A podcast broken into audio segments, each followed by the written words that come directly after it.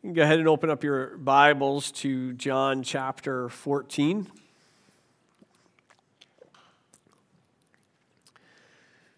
Today we're going to be looking at three verses again, so short, short verses, 12 through 14.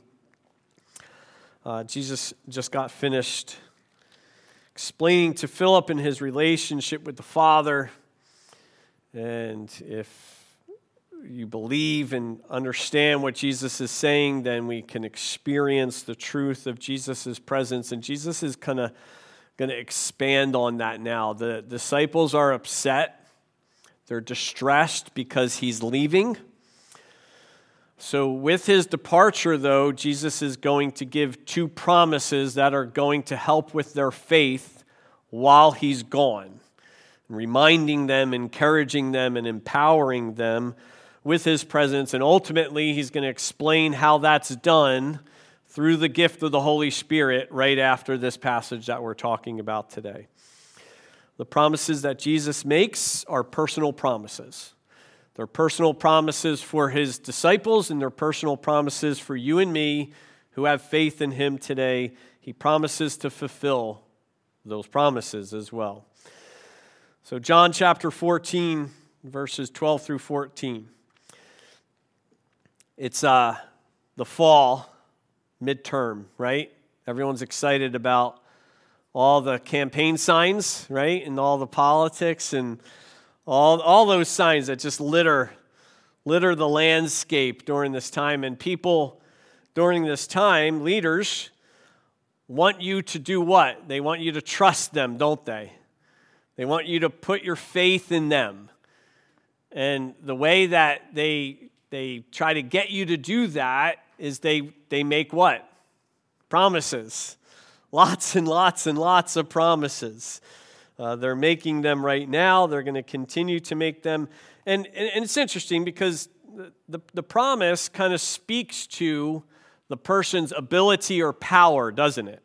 You know, so what they're capable of doing. I promise to do this. And the greater the promise, we're like, wow, this person has a lot of power, is going to get these things done. And if they fulfill their promise, they verify that power, they verify their character, and you continue to want to what? Trust in them. It kind of builds your faith in them.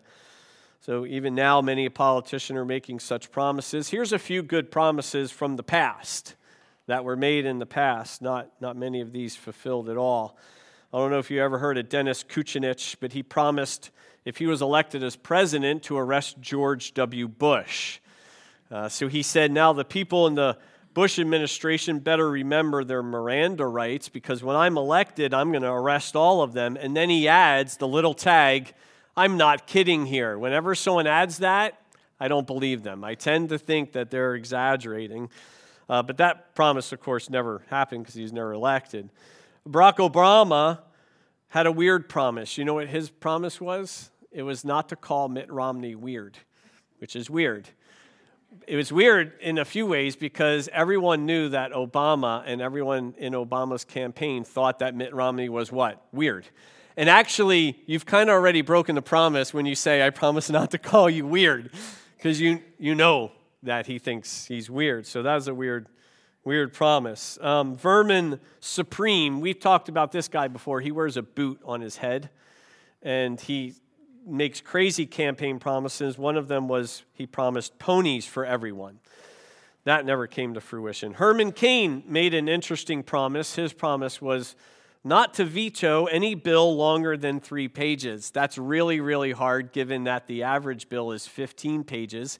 And some bills we know can reach up to 1,000 pages and even more. Warren G. Harding promises to return to normalcy.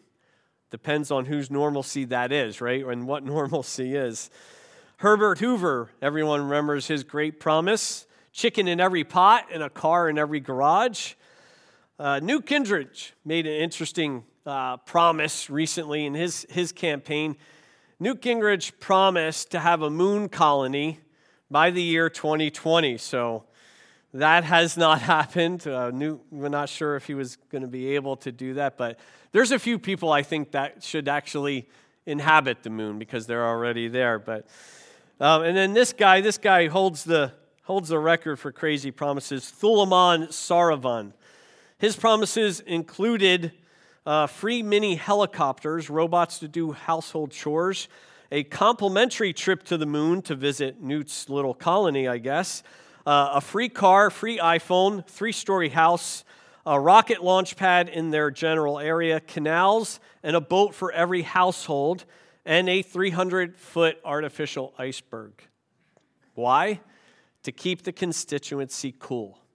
I think it would be cool if he could fulfill those promises, but people make a lot of promises and, and they want you to do so so they, they, you could, they can reveal their power, what they're capable of doing, so you can trust in them, you can put their faith in them. It, it, it's a shame, though, but what happens is many of those promises are never fulfilled, are they?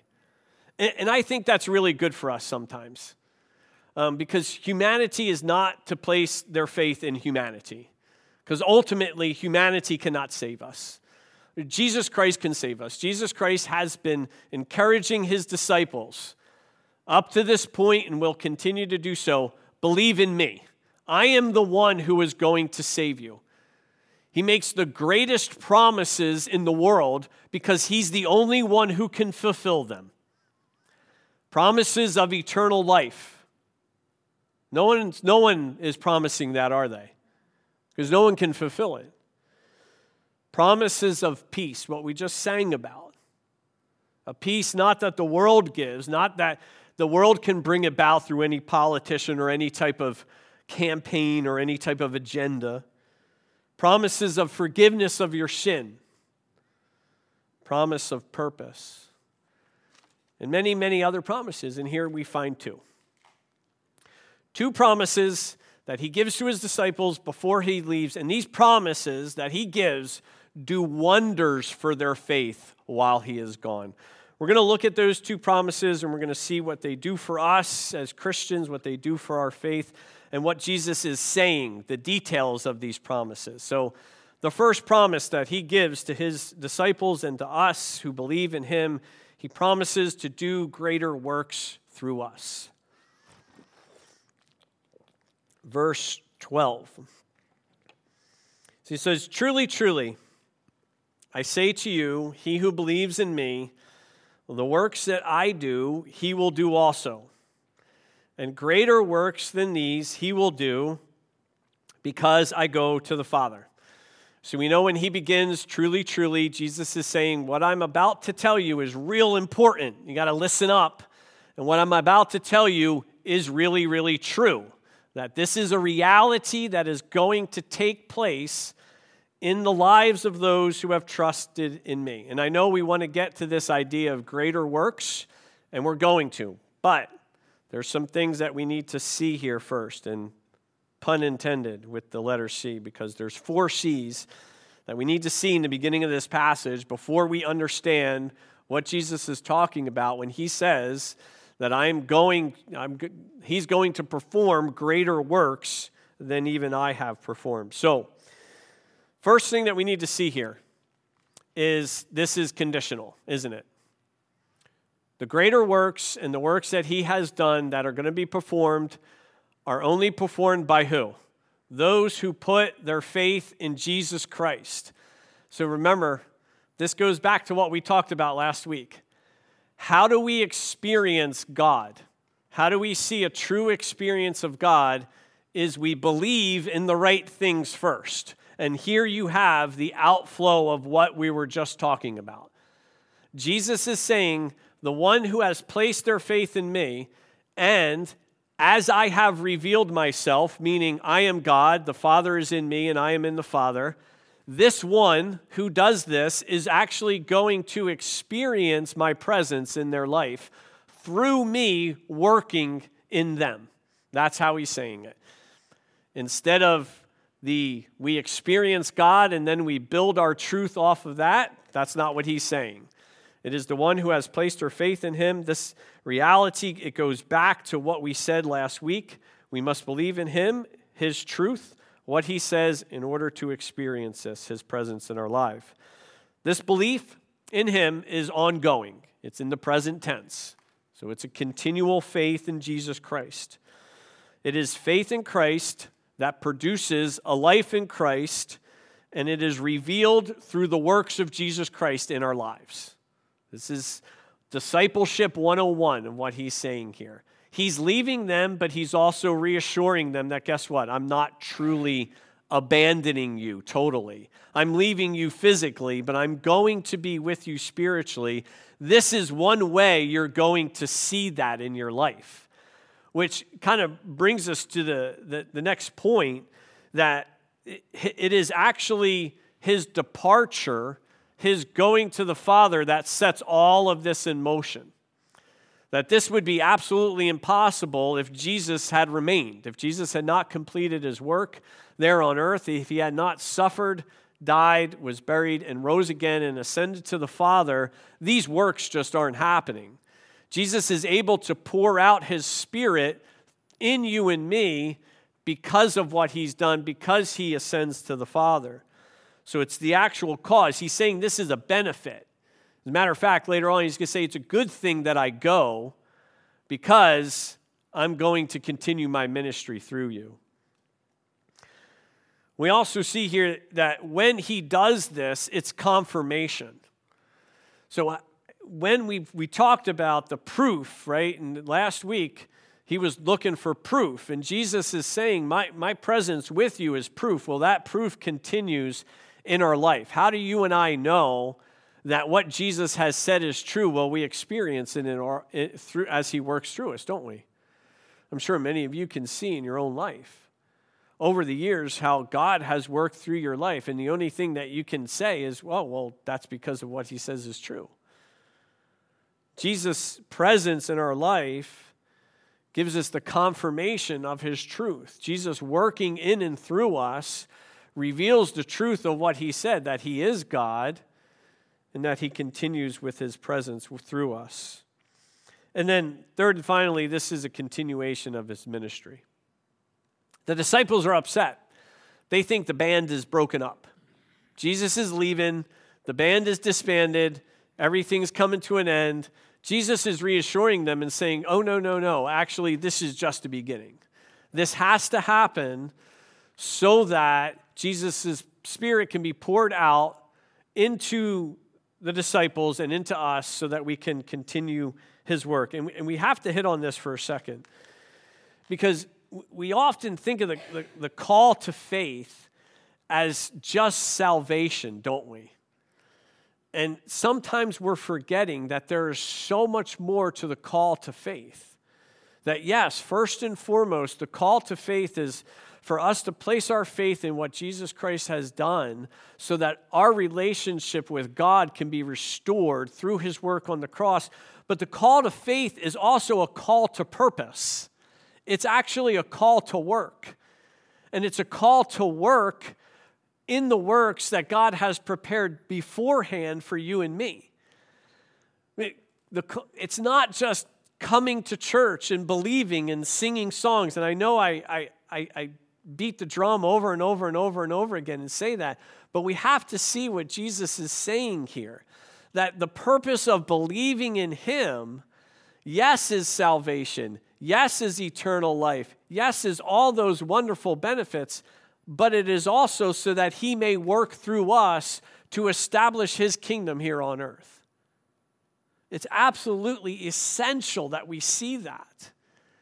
That God's goal is to create a people in the hearts and, and minds of men and, and, and for Him to work through us to bring about His purposes.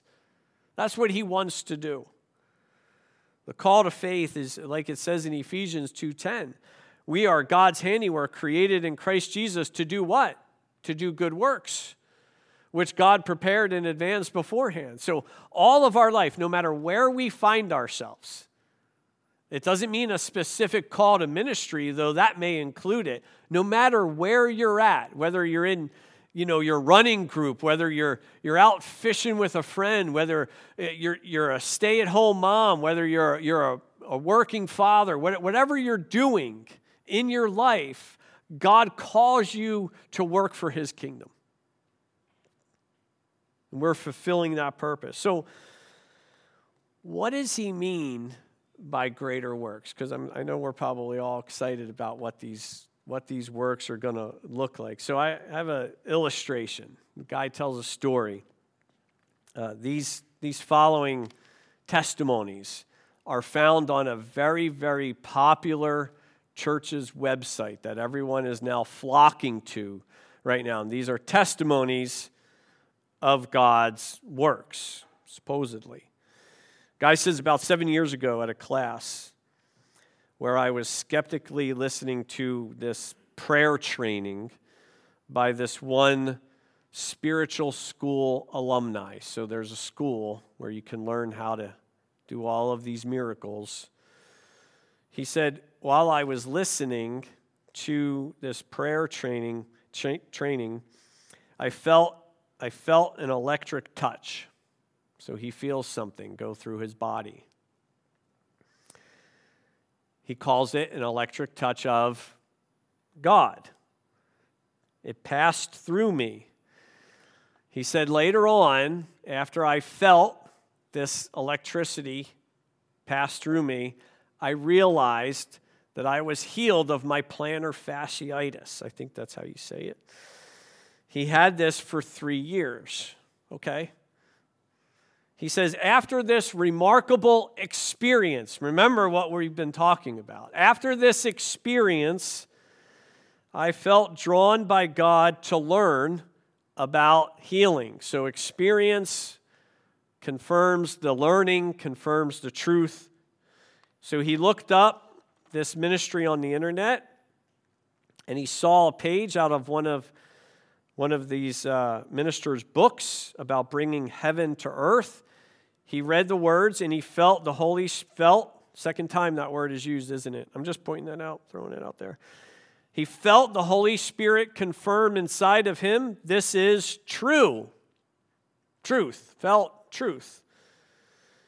So he went to their healing school learned how to do a bunch of miracles, attended there for two years. Here's another testimony. This lady said that we visited a service from, we came from Florida, and we were there to bring uh, my daughter to one of the healing rooms, and unexpectedly, my knee was healed. So, Robin, you missed out. You just, you know, just missed right out. Wait. Robin just had knee surgery. I'm not sure why, Robin. So, so she said, My knee was healed, and the guy was talking about all these healings in people's ankles when they were on the mission trip. So he said, If anyone's having ankle problems, raise your hand. So she said, Well, my knee's close to my ankle.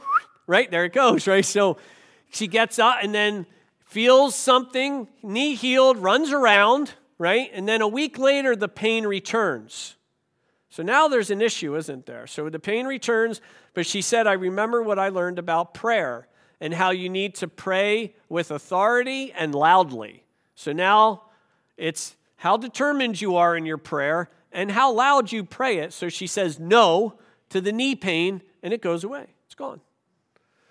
And she talks about her daughter bringing her into one of the healing rooms, and her daughter was healed from seasonal allergies and stomach aches. Okay. Let me ask you something. If this is this what Jesus is talking about? Is this a sample? Because this verse, among many, many others, is grabbed from the text of Scripture. It's pulled out. Look, there it is. It's a promise, folks. That's a promise if you're not healing people and if you're not being healed, it's not Jesus' fault, it's your faith. Do you see the danger that is connected with that? Uh, right now, I have really bad seasonal allergy. I don't know if you can hear. I mean, this two days, I've been a, a mess. I'm not going to go into detail. I went into detail with some folks, and they're like, thank you for sharing that detail. You don't think the thing I want to be healed of my seasonal allergies to help me preach a little bit, you know, so I can not sound like a, a stuffed up sock up here? Is this what he's talking about? Because then we all have problems, don't we? You, you guys need a faith check. You need a faith check. You're not really believing in Jesus because that's one of the conditions, right? Believe in Jesus. He says it. And if you believe in him, you're going to do not only the works that he did, you know, healed the sick, raised the dead, you know, turned water into wine. You're going to do greater things than these. If this is it, then I'm real. Um, I feel bad for two people. You know who I feel bad for? Paul is one of them. You know why I feel bad for Paul? Paul had a thorn in his flesh, didn't he? We're not quite sure what that was. No, no one knows what that was. As a matter of fact, some people actually think it was a physical disability. Might have had something to do with his eyes. Might have, you know, he might have had some ongoing illness, but it also might have been someone who was just bothering him and hindering him in his ministry. If anyone should have had a prayer answered, right, for healing or whatever it was, wouldn't you think Paul? Right? Because it was hindering him, according to him, in his ministry. He's not just, this isn't a selfish prayer. He, he wants his ministry to go better, he's asking God, Jesus, he's asking Jesus to remove this thorn, and Jesus says, Nope. What's he say though? My grace is sufficient for you. My power is manifested in weakness, your weakness. You know how I feel bad for? Tim, poor Timothy timid Timothy's tummy ache. He had a little tummy ache, didn't he? Right? He, he, matter of fact, Paul, Paul writes to Timothy about his tummy ache. You know why Tim, Tim had a tummy ache? That's like a tongue twister, Tim, tummy, timid. Timid Timmy tummy ache. So Tim had a tummy ache because he was anxious all the time. He was nervous. Tim was a nervous wreck. As a matter of fact, Paul has to remind him God has not given us a spirit of what? Timidity, right? So we know he was probably the ministry. Guess what? That's going to give you stomach aches. it can give you headaches. It can give you stomach aches. It's going to make you feel things you're like, I never knew that part existed.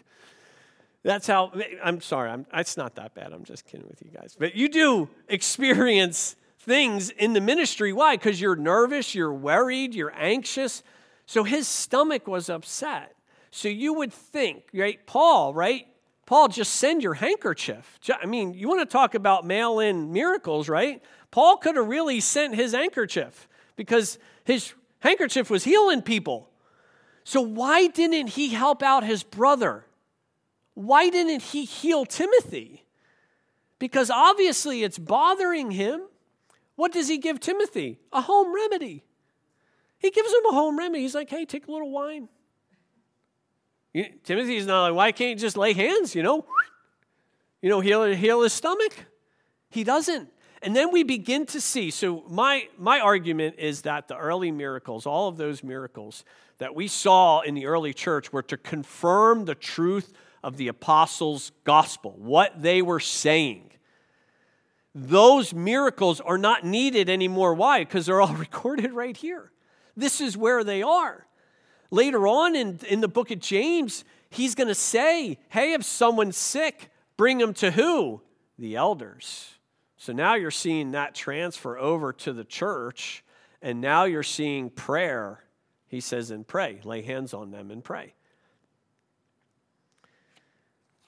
Because if, if this is what he's talking about, these, these, these miraculous things that he's promising to do through us, then then we're going to miss, I think, one of the goals of what he's saying.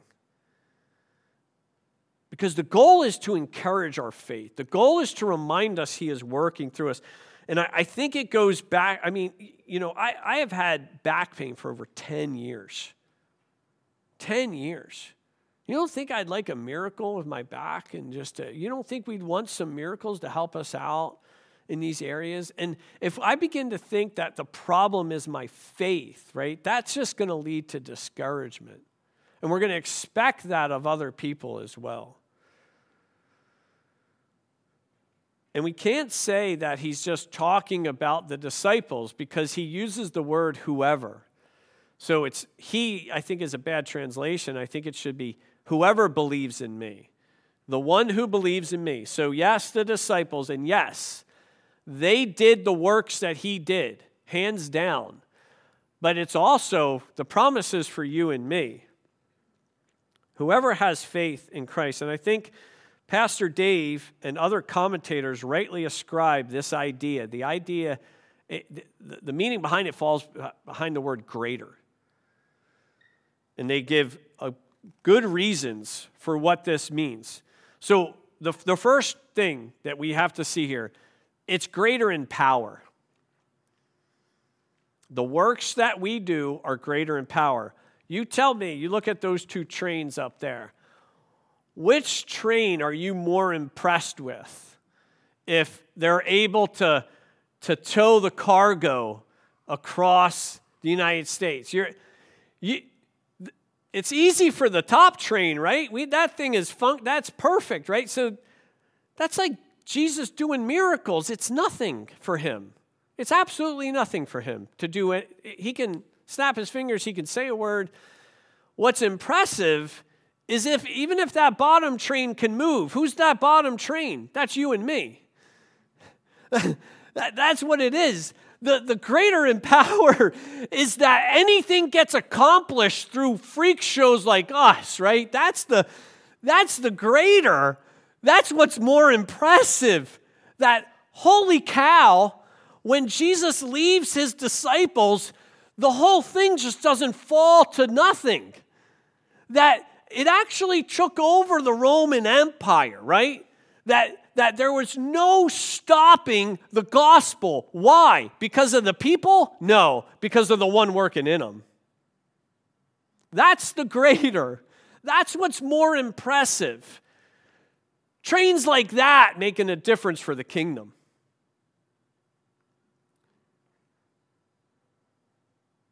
And we, we forget that, that what an encouragement. That no matter how broken we are, no matter what our disabilities are, He can work through us because it's not dependent on that. It's His power that's being manifested in weakness. It's His power that's being shown on a daily basis through sinners like you and me. That's what's greater. It's also greater in scope and extent. Perfect examples from, we had a book we would read in, in missions. Um, it was called From Jerusalem to Irian Jaya, right? And and the the gospel. So Jesus' ministry was an absolute success, wasn't it? It had to have been, or else you and I wouldn't be here. But he left how many disciples? 500. 500 disciples. Peter's first sermon converted how many? 3,000. 3,000 disciples. The gospel has now traveled across the globe. Perfect examples today. The pictures up there, seeing those natives believing and holding by, that to me is just absolutely astonishing. That nothing has stopped the progress of the gospel taking over this entire world. You want to talk about greater? That's greater. And taken that that gospel was taken by individuals like us, weak and frail, where we succumb to sickness, we succumb to temptation, we succumb to all the weaknesses of this world, but He continues to work through us and He continues to build His church in the furthest reaches of the globe. The third and final one is greater in value. And you've got to be careful uh, about this a little bit, but Jesus himself even says, in the context of healing, of physical healing, he says that he will be shown greater things, keyword, by the Father, from the Father, than those physical works. And he follows it up by speaking of spiritually raising the dead conversion we, we tend to emphasize the physical so much more over the spiritual. What's, you, you tell me what is greater? Someone who is healed of plantar fasciitis or someone who's healed of a wicked heart?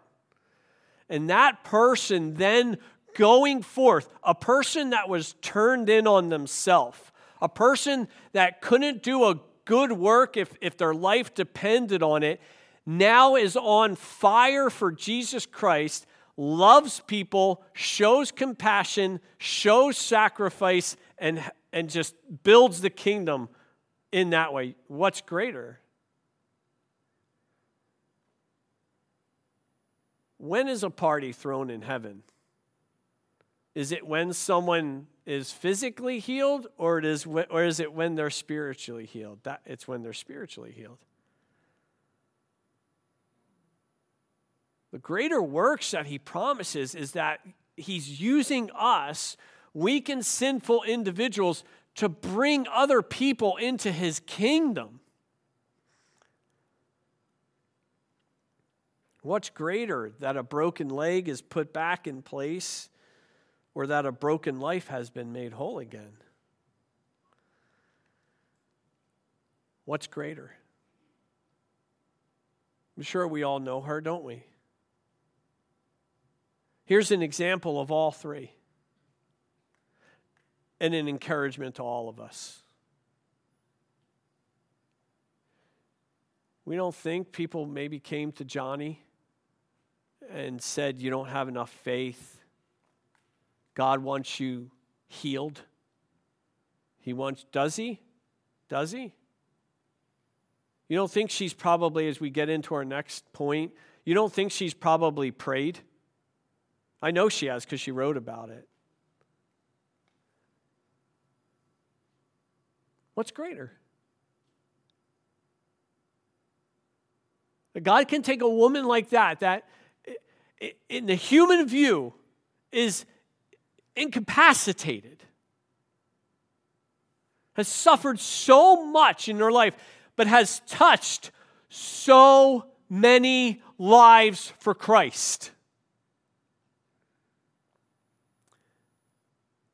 Not despite her weakness, because of it. Using her in that way.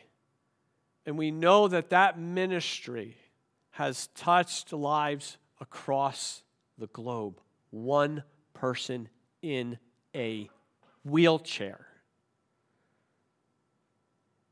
And we know that people through her ministry have come to Jesus Christ. You think God can use us too? That's what he's saying here. My presence in you, your faith in me, this is what's going to happen. Any single one of us. He promises it. He promises it. And he's giving, what is he doing? Number one, he's reminding his disciples, I haven't left you. He's reminding us, I'm working in you. I'm going to continue to do so. It doesn't matter your frailties. It doesn't matter your weaknesses. It doesn't matter any of that because nothing's going to stop my power. Nothing's going to stop me from using you. But it's also confirming the truth of who he says he is. You know, that, that God can take individuals and just, I mean, you look at that. Take individuals, broken and sinful, weak individuals, and just use them in such a way. Man alive, that's, that's a miracle, isn't it? That's the miracle. And if we understand that that's what he's talking about, number one, our faith is going to be strengthened, isn't it? And number two, we're going to pray in line with that, which brings us to our next point. He promises to answer prayer for us. Another, another hard verse that uh, we, we have to look at here. So he says to them, Whatever you ask in my name, that will I do, so that the Father may be glorified in the Son. If you ask me anything in my name, I will do it. So, dear Lord, I pray for my nose to stop running right this second. In Jesus' name, amen. Now, if it really happened, that would I'd have to change my point. Is it, so is that what he's talking about? So eh, not only do we have a misunderstanding of the works, I think, which leads to a discouragement of the faith, but we have a misunderstanding of the prayer, which also leads to a discouragement of faith, right? And prayers aren't answered, we're like, ah, you're not with me. So I want us to see two things before we get into this idea of what he's talking about. Uh, the first thing, if, if you were to look at this passage, let's just say this passage taken out solo that we're looking at today, and you had to describe the life of the disciple, what does it look like? Starts with what? Faith, belief in Jesus Christ, who he says he is, what he's done for us, and then it results in what? Works and prayer. Two things. Two things sum up the life of the disciple, folks. There you have it. We have faith in Christ. We believe on Him for salvation, for forgiveness of sins. He gives us His Holy Spirit, who then works through us, and then we pray to aid and to support those works, to clarify those works, to have our guidance for strength and for our purpose. Two things the life of a disciple works and prayer. And, and these are things that we are to constantly be doing. Jesus expects us to pray. He expects us to pray. In other passages in Scripture, he says, when you pray.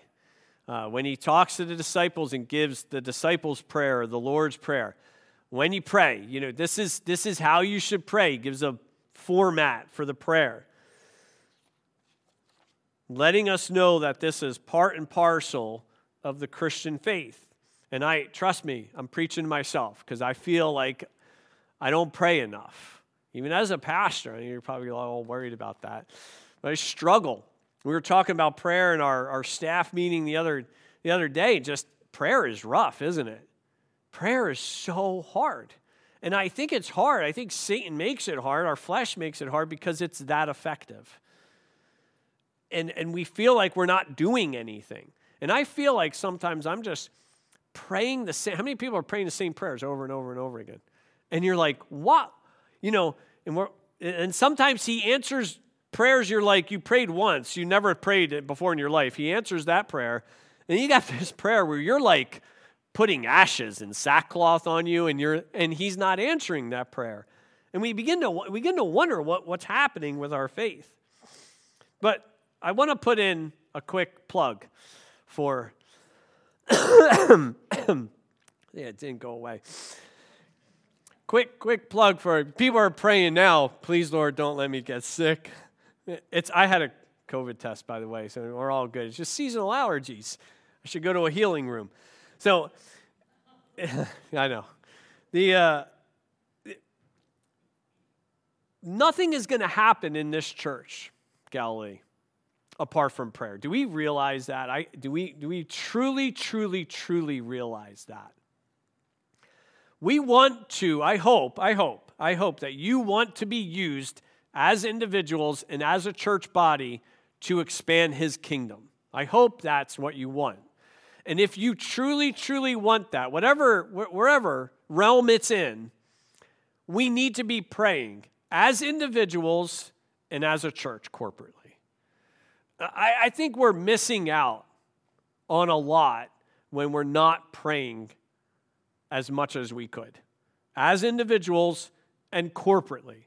Prayer needs to be a priority. The works of the church need to be bathed by the prayers of the church. It is absolutely essential because prayer changes us. it aligns us with His will.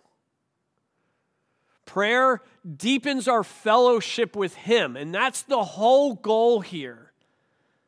It reminds us of His presence, it reminds us that we have someone to go to. It deepens our trust in Him.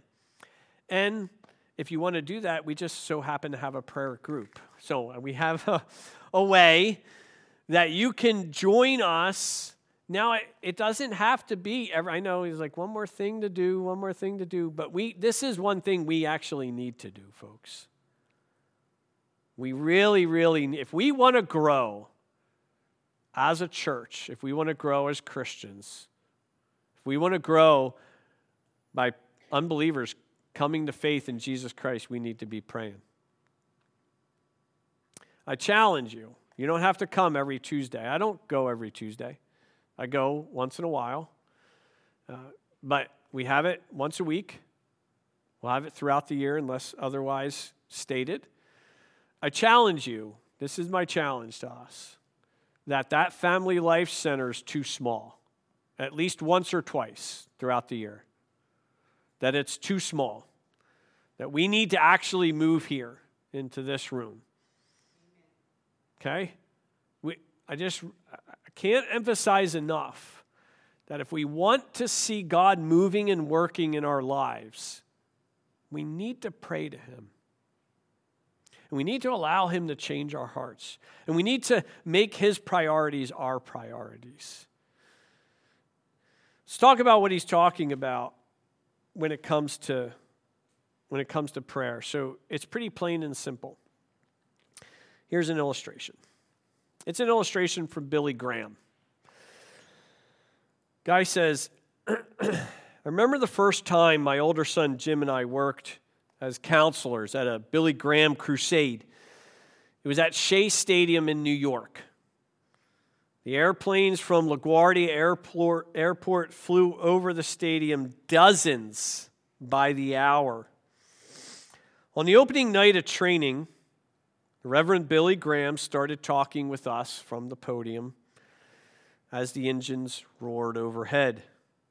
He paused and he glanced up and he quietly said, We'll have to do something about this noise. This just won't do.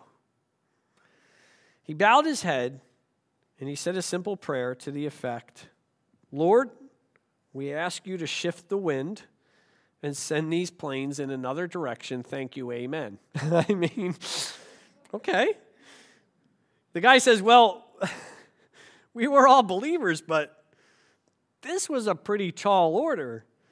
We weren't sure what, if anything, to expect. He said, God answered their prayer in a really wondrous way. Morning newspapers reported the winds had shifted during the night, changed, changed direction.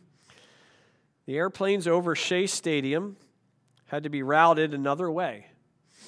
For several days after, thousands of people came to Christ under Billy's preaching. At the conclusion of the crusade, the winds reverted to their normal flow.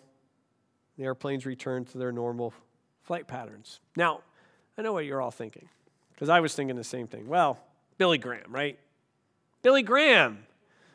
It's Billy. He's got like this direct connection to Jesus. You know what Billy asks, right? Billy's going to get. So, I, first and foremost, one of the things that Jesus is saying here, go back to the word whoever, right? It's not the Billies of this world, it's whoever. One of the biggest things that it, this levels the playing field with the church. There is not one individual greater than the other. As soon as we begin to elevate people in the church, we're missing Christ's point. It doesn't matter that I'm a pastor. It doesn't matter that certain people have certain giftings. What matters is Jesus Christ working in those people, Jesus Christ, the one answering prayers for those individuals, because it's Jesus Christ's kingdom, not our kingdom, that's being built. It doesn't matter that Billy prayed the prayer, it could have been anyone. And I want you to note some certain aspects about his prayer. He's not like, Oh Lord of the heavens and the earth, the one who controls the seas and the winds.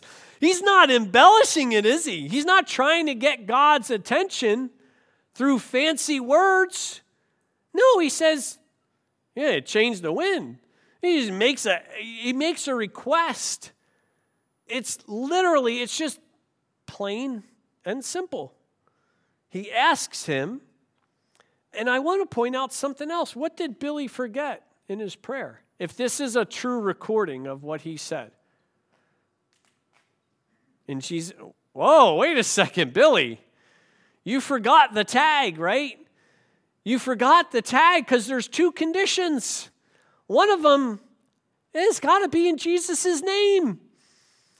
That's what Jesus says. If you ask it in my name, you're good to go. The second condition is for his glory. And we have to look at this. The first one, in Jesus' name, these are actual stickers that I took a screenshot. And I actually think people have these things and they're just like, oh, Jesus' name, boom, Jesus' name, right? It's like a little fancy talisman or incantation that we're using. That's a pagan practice. We can't just tag on Jesus' name and thinking that that's the special formula to have our prayers answered. That's not what's happening here. That's not what Jesus is saying. Billy actually forgot Jesus' name. He said, Lord. So are we to make that, you know, oh, Billy, you didn't follow the proper conditions of the prayer?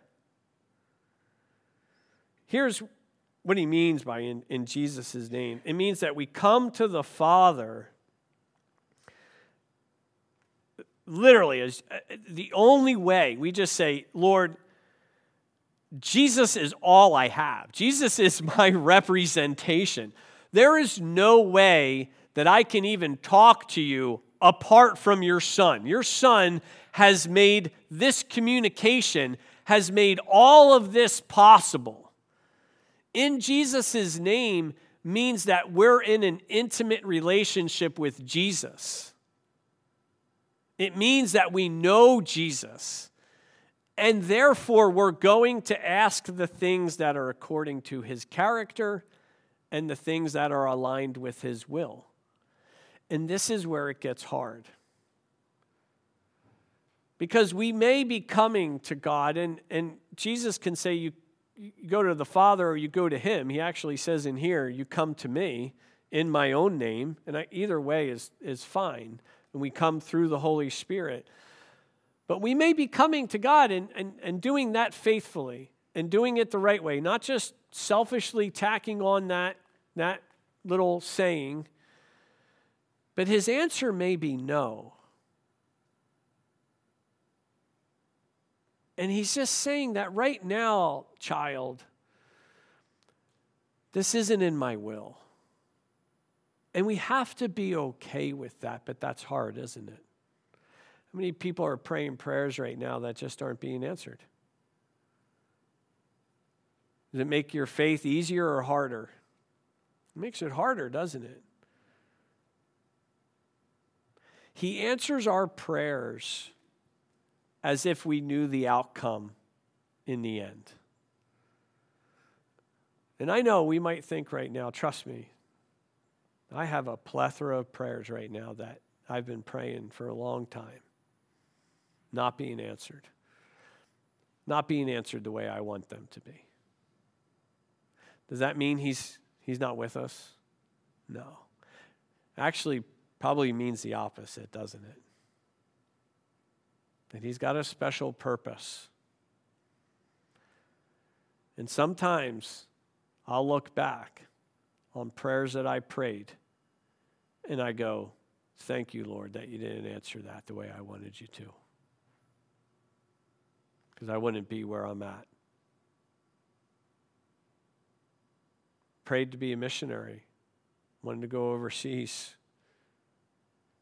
Thank you, Lord, that you didn't answer that prayer. I wouldn't be here.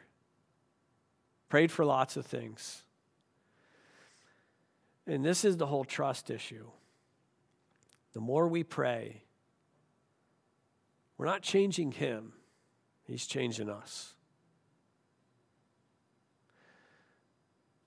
He's changing us. And sometimes He's saying to us, My grace is sufficient for you. My power is manifested in your weakness, in your pain, in your hurt. And that, folks, that's hard.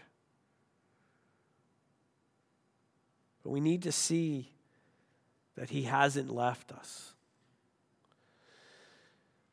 And that ultimately, ultimately, our goal in life needs to be God's glory, whatever the answer to prayer may be. But it doesn't negate his presence. It doesn't negate his love. It doesn't negate his care. It actually confirms it even more. It's an activity that deepens our friendship with him and changes us in the process. But he's also saying, Sometimes he's going to answer those prayers, right? He promises to do that. When they're aligned with his will, when they bring God glory, God's glory, he answers them. And what happens when he does? How many people have seen answered prayers in their life? Okay. Like I said, sometimes prayers that I'm like, I, I have no idea why you answered that one and not that one. As a matter of fact, that happened this past week. Uh, my, my wife actually prayed a prayer and it was uh, just a little quick prayer, and it was answered very, very qu- quickly, and it helped out a lot. Um, I can't tell you what it is. I can't share what it is, but it, it was it was really weird because it it did exactly what I think Jesus is telling us is going to happen. He he encourages us, right? It's a reminder it's a reminder of what he says is true. It's a reminder that his presence in his life. And Jesus fulfills his personal promises, encouraging those who have faith in him. He does it all the time. Jesus is, Jesus is not like those politicians, right? He's not like those guys. Jesus fulfills his promises, and as he fulfills those promises, it encourages our faith, it strengthens our faith in him. Jesus promises us that He is going to continue to work through us no matter what is happening in our physical capabilities. He promises us that He is going to remain with us, that He's going to use us to expand His kingdom. He promises us that when we call out to Him, He hears us. And He promises to answer those prayers so that we can continue to come to Him. Folks, the, the fact that I am standing here before you should be a miracle enough. The fact that you're here today should be a miracle enough. The fact that God has changed our lives in such a drastic way. In my own life, just a person who was hell bent on serving themselves, just after the flesh.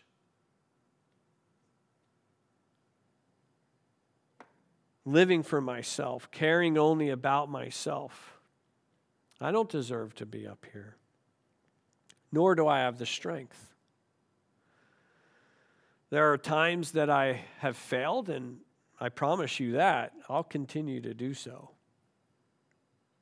But here I stand and here you are. You can look back over the scope of your life and see how God has worked in your hearts. See how He's changed you. See how He's used you to expand His kingdom. And see how He's answered your prayers. These are personal promises for those who have a personal relationship. And they're a constant reminder of his personal presence with us. And he promises never, ever to leave us. Father, thank you for this truth. Lord, we're grateful that in your mercy, compassion, grace, and love, that you sent Christ, your Son, to give up his life for us so that we may have life in you and we may live eternally with you. And Lord, we, we know that you have fulfilled these promises over the years in our hearts and our lives. We know that you will continue to do so. Lord, help us to be about your work. Help us to pray those things in align with your will. Help us to pray for the expansion of your kingdom in our own hearts and in the hearts of those around us. Lord, help us to do all of this for your glory. We pray these things in the name of Jesus. Amen.